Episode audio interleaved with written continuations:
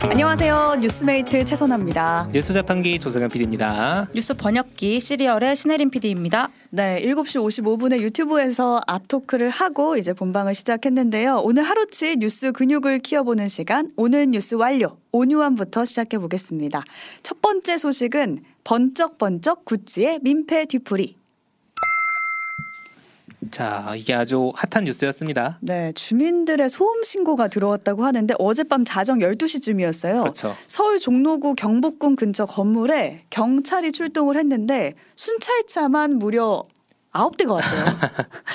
다들 나와봤을 거 아니에요. 스케일이 다르죠. 어, 이게 왜 무슨 일인가 해서 다 나와봤더니 이날이 명품 브랜드 구찌의 패션쇼가 이제 경복궁에서 있던 음, 날이었어요. 어, 사진도 되게 예쁘더라고요. 네, 많이 뉴스가 났잖아요. 근데 이 패션쇼가 끝나고 나서 주변에서 뒤풀이를 했던 건데 네. 그 현장이 굉장히 시끄러웠던 거예요. 이거를 이제 애프터 파티라고 하더라고요. 음. 네. 현지 말씀 뒤풀이. 뒤풀이. 근데 특히 이 번쩍번쩍하는 조명 때문에 빛 공해다 이러면서 그렇죠. 주민들이 좀 불편을 호소했고 음악 소리까지 크게 올렸다고 하더라고요. 그러니까 진동이나 이런 게 느껴졌다고 하더라고요. 음. 이게 지금 영상 찾아보시면 되게 많이 있는데 음. 다 들려요. 무슨 노래인지까지 사실 맞출 수 있을 정도로 엄청나게 크게 들립니다. 그렇죠. 지금 사진도 보여드리고 있는데 이게 경찰차 출동한 음. 사진이거든요. 줄지어서 신고가 많이 들어온 만큼 많이 출동을 했던 거죠. 어제가 평일 저녁이었잖아요. 평일 저녁입니다. 아, 네. 화요일 네, 저녁이었죠. 네. 그리고 밤 12시까지 일했다고 하는 거 보면은 평일 아니어도 사실 민폐죠. 그렇죠. 그리고 출근 앞두신 분들은 진짜 네. 그렇죠. 잠을 못 잘 정도로 시끄러웠다고 하니까 스트레스. 그래서 트위터 SNS에 사람들이 이제 사진을 올리면서 음. 여기 사람 사는 곳이다. 음, 지금 밤 11시 30분인데 뭐 하는 거냐? 그렇죠. 음. 뭐 명품 회사답게 좀 굴어라. 굳지면 다냐? 이런 그렇죠. 반응들. 음, 명품이 명품은 아니라 아니야. 민폐다. 어, 민폐다. 이런 반응들 많이 보였고 결국에 경찰이 출동을 해서 소음 좀 줄여 달라 음. 하면서 벌금을 총 20만 원. 20만 원. 20만 원. 심플하네요. 네, 심플하게 20만 원 물었다고 네. 하고 주최 측도 불편 끼쳐서 죄송하다 음. 사과드린다라는 간단한 입장은 발표했다고 합니다. 네. 근데 패션쇼 자체에 대한 평은 되게 좋더라고요. 왜냐하면 이 패션쇼 사진까지만 나왔을 때는 아 힙하다. 음. 이런 얘기가 좀 트위터 있었죠. 난리 났었어요. 네. 연예인들이 또 특히 예쁘게 하고 그렇죠. 왔더라고요. 네, 이날 패션쇼에 네. 지금 사진 보여드리고 있는데 여기가 경복궁이에요. 경복궁이에요. 그러니까 경복궁에서 임금이 다니던 그 네. 길을 런웨이로 만들어 버린 네. 거예요. 구찌가 원래 이런 식으로 패션쇼를 하나요? 명소에서 네. 패션쇼를 너- 음. 연다고 합니다. 매년 이런 식으로. 음. 그래서 그동안 한 곳을 찾아보니까 어 지금 여러 곳이 있다고 하더라고요. 네. 그리고 다른 영국에서나 이런 데 명소 찾아서 음.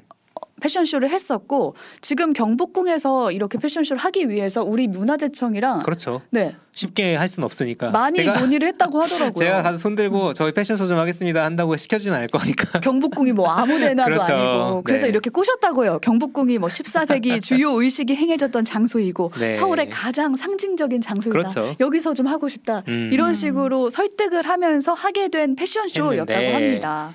그랬는데 이제 이런 일이 벌어진 거죠. 벌어졌죠. 뒤풀이가 미스였네요. 그렇죠. 네, 잘 끝내놓고. 패션쇼는 잘 해놓고. 잘 해놓고. 음. 네. 근데 저는 이 뉴스 보면서 지난달에 음. 루이비통도 좀 이런 일이 있었잖아요. 아 음. 잠수교. 그랬어요? 맞아요. 잠수교에서 런웨이를 했는데 그거 준비한다고 잠수교를 24시간 통제를 해버린 거예요. 아 여기 되게 사람들 많이 다니는 길입니다. 근데 이제 완전 교통이 마비가 된 거죠. 그렇죠. 그러면서 불편하다 이런 호소가 나왔었는데 음. 이번에도 또 음. 이런 일이 벌어져서 좀 아쉽네요. 음. 뭔가 이런 브랜드들이 서울을 배경으로 런웨이를 한다거나 이런 식으로 하는 행사를 하는 거 좀 음. 음. 좋은 것 같긴 해요. 좋죠. 네. 하지만 네. 경복궁은 제가 예전에 그 근처에서 일해봤는데 사람이 어마어마하게 많이 삽니다.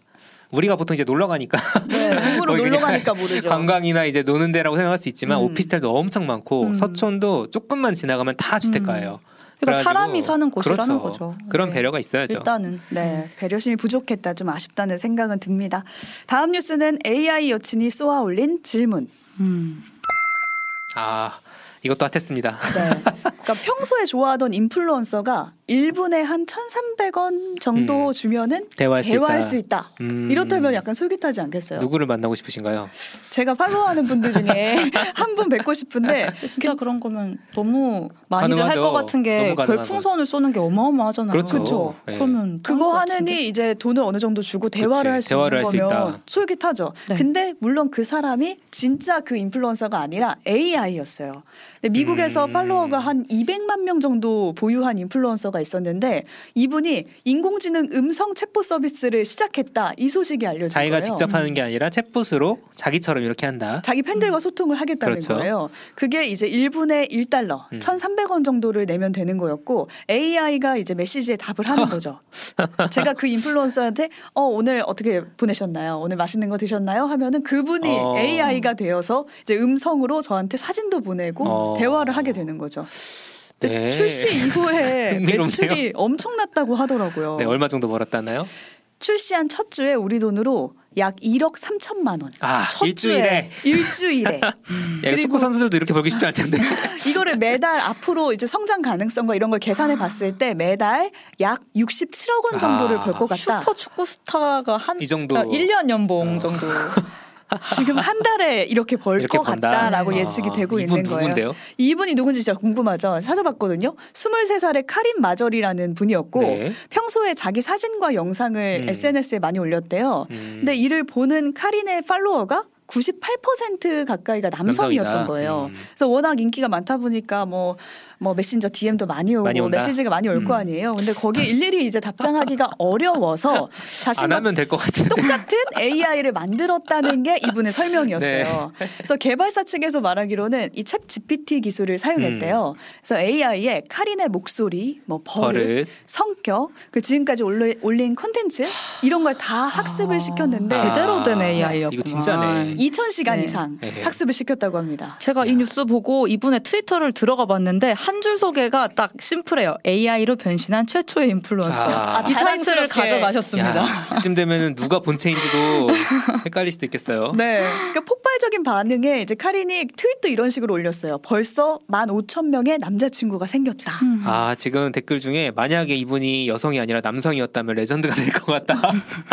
사기 친 거니까. 뭐 이게 그래서 생각해 보면은 이 사람과 카린과 직접적으로 친해진 게 아니잖아요. 아. 진짜 친구가 된 게 아니라 따지고 보면 AI랑 친해진 그렇죠. 거죠. 네. 카린 AI와 어. 친해진 거예요. 아 쉽지 않네요. 그래서 바로 지금 지적이 뒤따르는 게 윤리적 그쵸. 문제가 있다라는 음. 거예요. 그리고 실제로 이제 경험자들이 말하기로는 카린 AI가 약간 성적으로 노골적인 음. 대화를 한다든가 한다. 그런 음. 경험담이 아. 나온 거예요. 그래서 개발사 참나. 측에 이제 문의를 했더니 아 성적인 행동을 하지 않도록 프로그래밍이 되어 있다. 하. 그러니까 문제는 없다라고 하면서 성적 욕구 해소를 위해서 만든 거 아니고 팬들의 외로움을 달래주기 주기 위해서, 위해서? 만든 거다. 어, 그 경계선이 어딜까요? 그러니까요. 이 설명을 두고 어. 묘한 반응을 보였다 이런 식으로 언론에서 그쵸.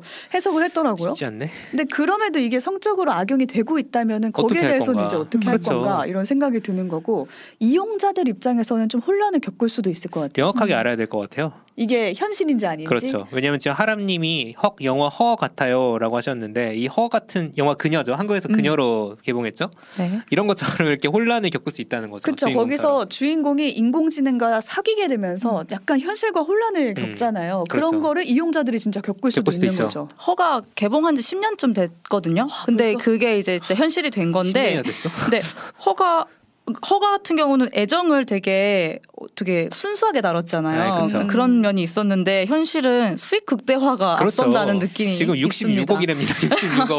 66억. 생각이 되게 예, 많아지는 네. 뉴스였습니다. 매달 67억 원. 아, 네. 물리적으로 이걸 어떻게 해야 될까? 다음 뉴스로 넘어가 보겠습니다. 전세가 수명을 다했습니다. 전세가 수명을 다했다고 누가 그랬습니까? 원희룡 국토교통부 장관이 아, 말했습니다. 정확히는 전세 제도가 수명을 다한 게 아닌가, 아닌가 싶다. 싶다. 이런 발언을 했어요. 아. 이 말을 우리끼리는 많이 했잖아요. 전세 그쵸. 사기 상황들 보면서. 근데 국토부 장관 입에서 나온 말이면 조금 얘기가 다른 것 다르죠. 같아요. 주무부처 맞아요. 네. 장관.